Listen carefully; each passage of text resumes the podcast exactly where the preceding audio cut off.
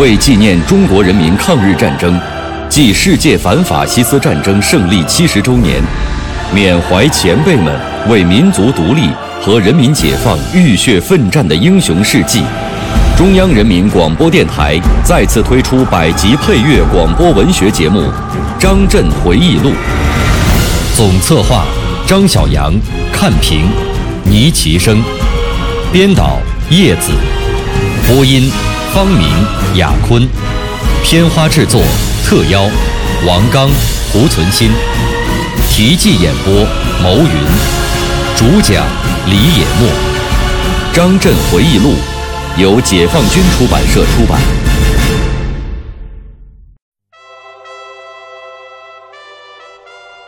对外开放，也包括请进来、走出去这两个方面。我们在欢迎外宾到校参观的同时，还邀请他们讲学。许多外军领导人、政府官员和高等军事学府的负责人都愿意走上中国最高军事学府的讲台。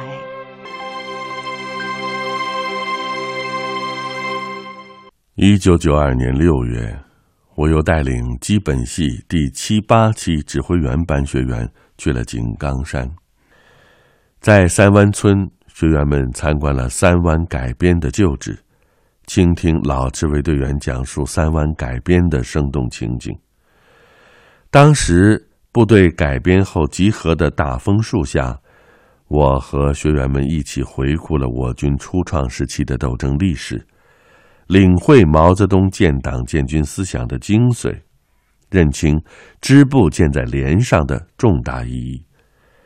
在黄杨盖哨口，我和学员一起畅谈毛主席灵活机动的战略战术的发展历程。在朱德挑梁上山休息的黄湖树旁，我和学员一起缅怀我军官兵一致的光荣传统。这一切使得学员更加形象、更加深刻地理解了我党我军的优良传统，收到了在学校内课堂教学难以达到的效果。离开井冈山的时候，当地同志一定要我留几个字，我写了这样2句话：井冈圣地风光好，老区人民情谊深。在我的心目中，井冈山永远是人民军队的圣地。政治课教学要坚持开放，军事课教学也要坚持开放，要走出校门。战力研究历来是我军军事教学的重要内容。1979年2月，徐帅就曾经致信军事科学院、军事学院领导同志，指出应把战史课作为主课之一。他在信中强调，我军中高级指挥员如果不懂或不精通古今中外典型的各种和各个战例，就不可能深入的、熟悉的掌握战争规律和战争知识，对于以后的作战大为不利。徐帅的这一思想，我感到十分重要。我在美国访问时，看到美国国防大学很重视战力的研究。美国南北战争时期，曾经在克里斯堡发生过一次激战，这在美国历史上很有名。美方专门安排我参观这个地方。实际上，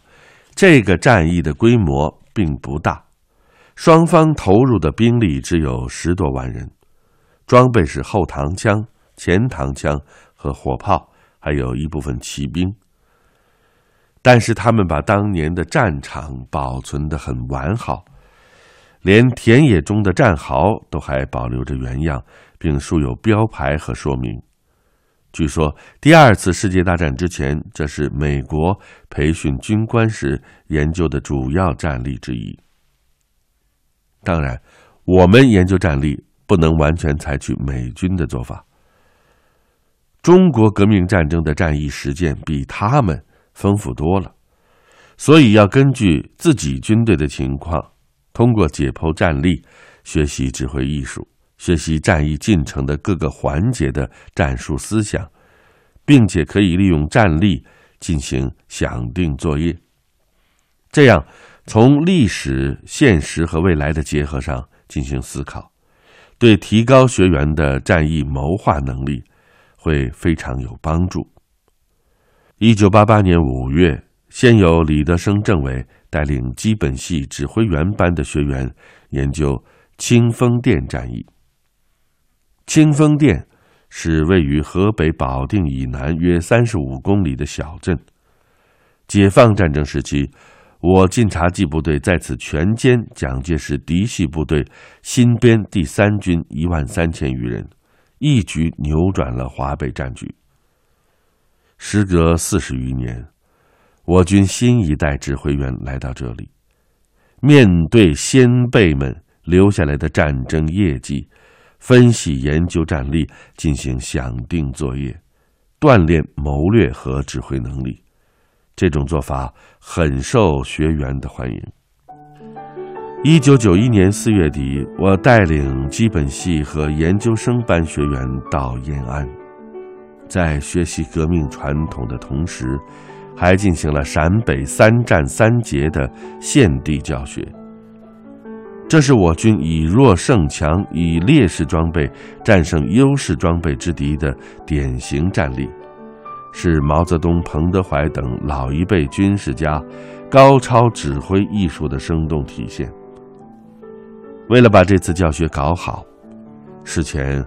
我同训练部和教研室的同志商量，提出研究战例的时候既要以历史为依据，但是又不能拘泥于历史，进行现地作业的时候可以不受原案的约束，让学员们各抒己见。在这个思想指导下，学员们背着作业图板，以西北野战兵团指挥员的身份深入当年3战3捷的战场，边勘察地形，分析敌我态势，边定下歼敌作战的决心。有的学员在出发前搜集了3战3捷的历史资料，这时都自觉地放进了箱子，全靠独立思考来完成作业。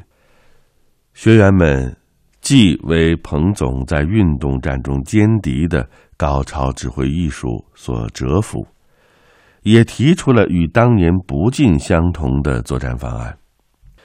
有一位学员对清化边一役中捕捉打援战机和创造战场的问题提出了自己的见解。他认为，如果利用围歼清化边之敌的时机，将敌引向延安东北，再以小部队佯攻安塞，再次调动敌人往西，使其疲于奔命，首尾难以相顾，然后在有利的战场上打击其运动中孤立的一部，似能取得更大战果。他的想法尽管有些细节考虑的还不够，但是能够进一步拓宽思路，从多方面去考虑是好的。我鼓励大家多思考，尽管原案已经经过战争检验，实践证明是成功的，但是任何一个成功的方案也并非是唯一正确的选择。对于部队组织的战役演习等重大军事活动，学校都及时请示总部，尽量组织学员前往参观见学。1988年，我曾经带学员参观兰州军区组织的西部88演习。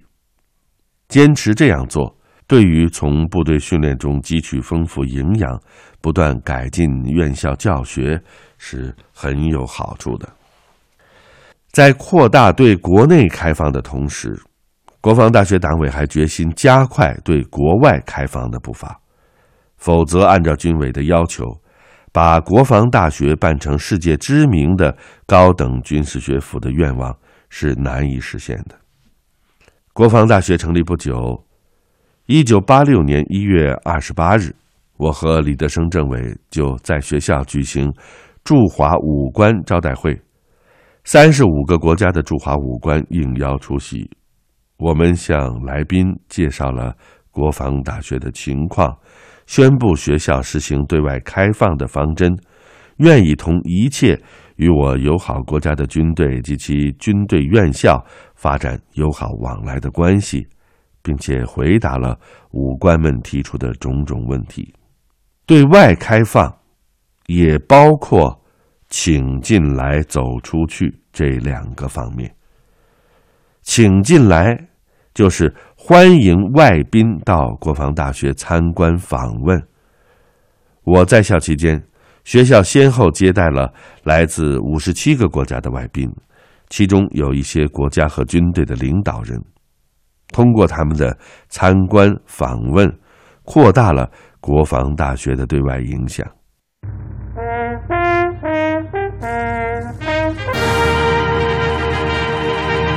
一位创办国防大学的将军的回忆，一首冲锋陷阵的建设主力军的诗篇。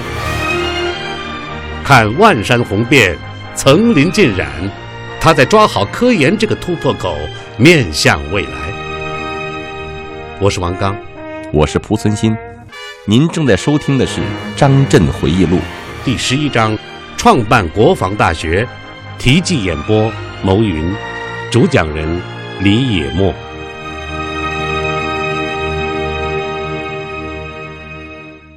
我们在欢迎外宾到校参观的同时，还邀请他们讲学。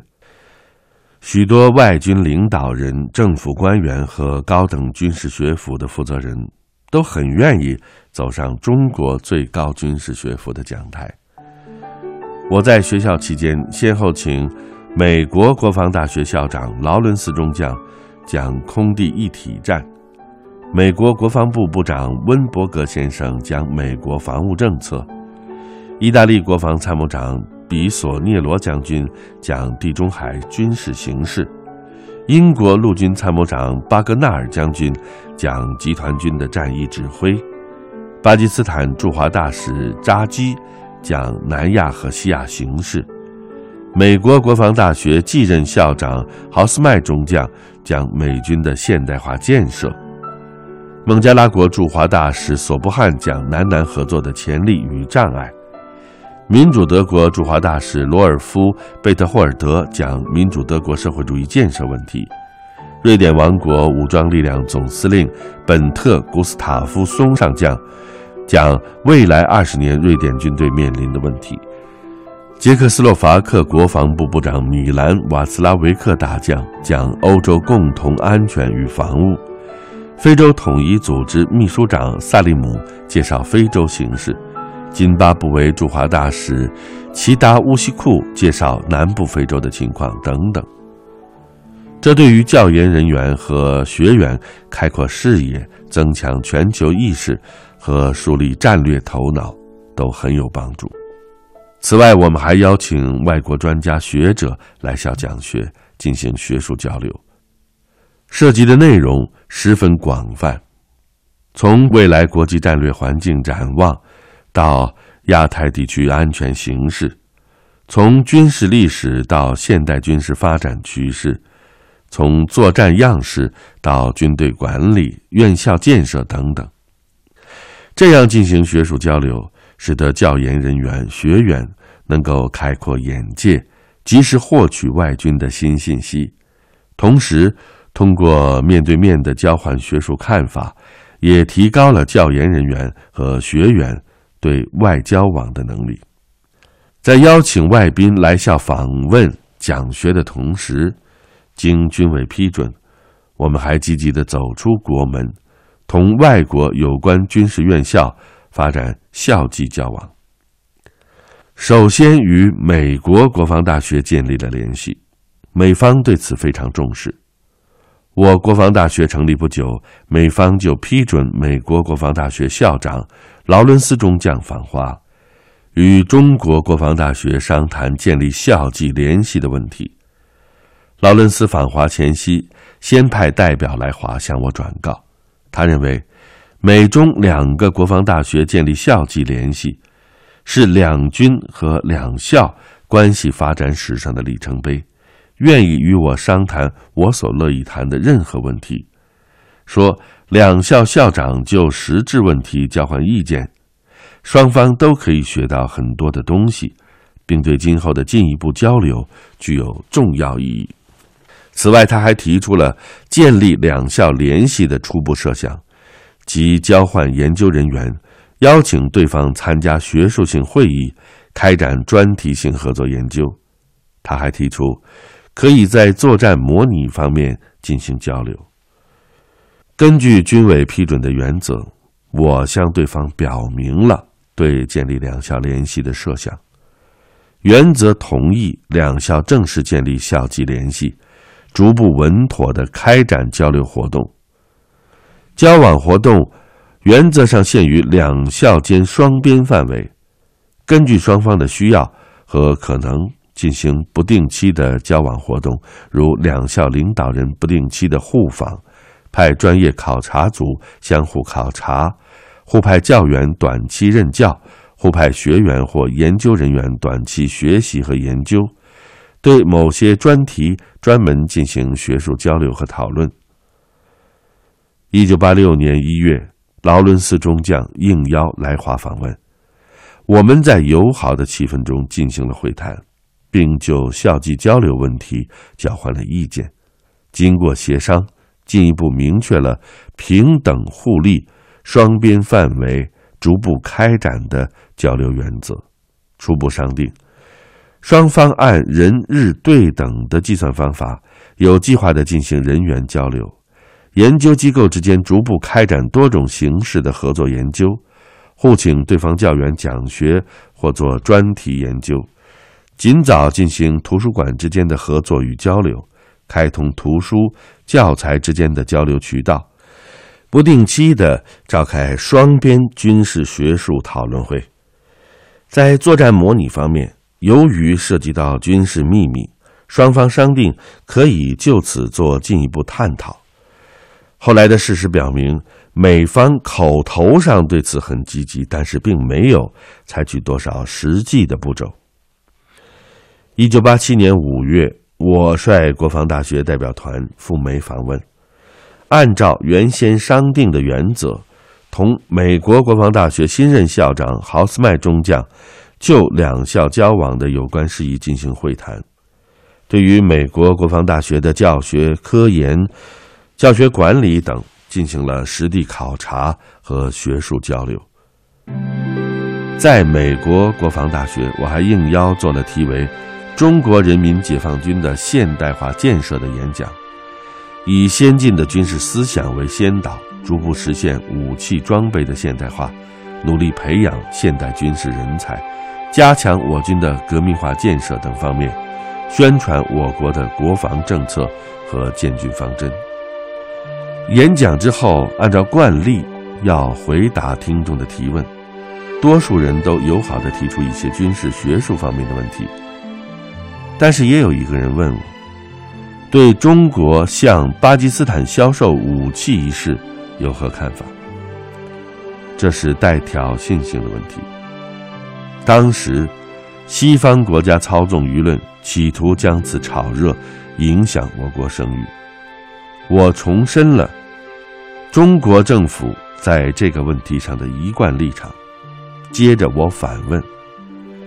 倒是贵国有个伊朗门问题，你作何解释呢？我的回答引起台下的一片笑声，那个提问者尴尬地坐了下来，因为伊朗门事件是当时美国违规向伊朗销售武器的一个丑闻，这也算是访美中的一个小小的花絮吧。通过这次参观考察，我们对美国国防大学的情况有了比较多的了解。他们的教学注重培养和发挥学员的独立思考能力，教学时间主要用于读书、讨论、考察、写论文，没有考试，而是由教官来考察鉴定。他们也注重联系实际，在理论学习之后，由教官提出有关国际形势和军事行动的重大课题，让学员提出对策，同现实结合紧密。美国国防大学的后勤保障实现了高度的社会化，全校只有一辆公用汽车归校长使用，其他人员用车均由自己购买。我校教研人员到他那里进行课作研究，出行时也大都由他们驾驶私车接送。而我们的学校，大小汽车几百辆，还成天喊着不够用。这些方面值得我们借鉴和学习。访美期间，我还分别拜会了美国国防部长温伯格和参谋长联席会议主席克劳上将，双方进行了友好的交谈。后来，豪斯麦中将又率团对我校进行了回访，我们也建立起了良好的关系。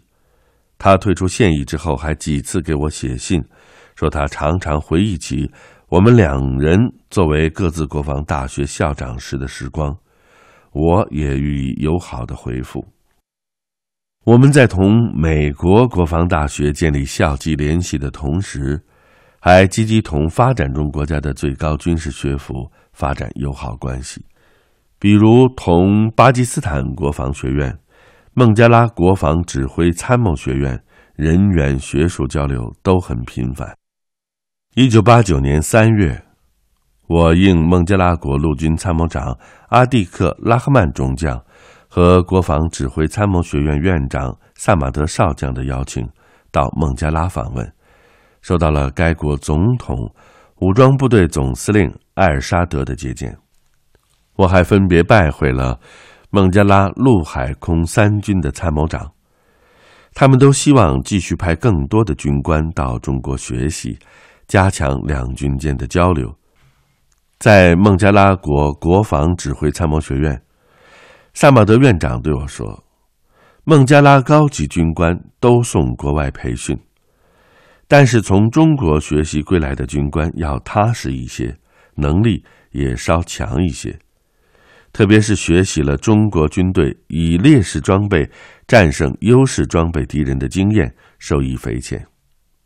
孟芳对我解放战争中的三大战役很有兴趣，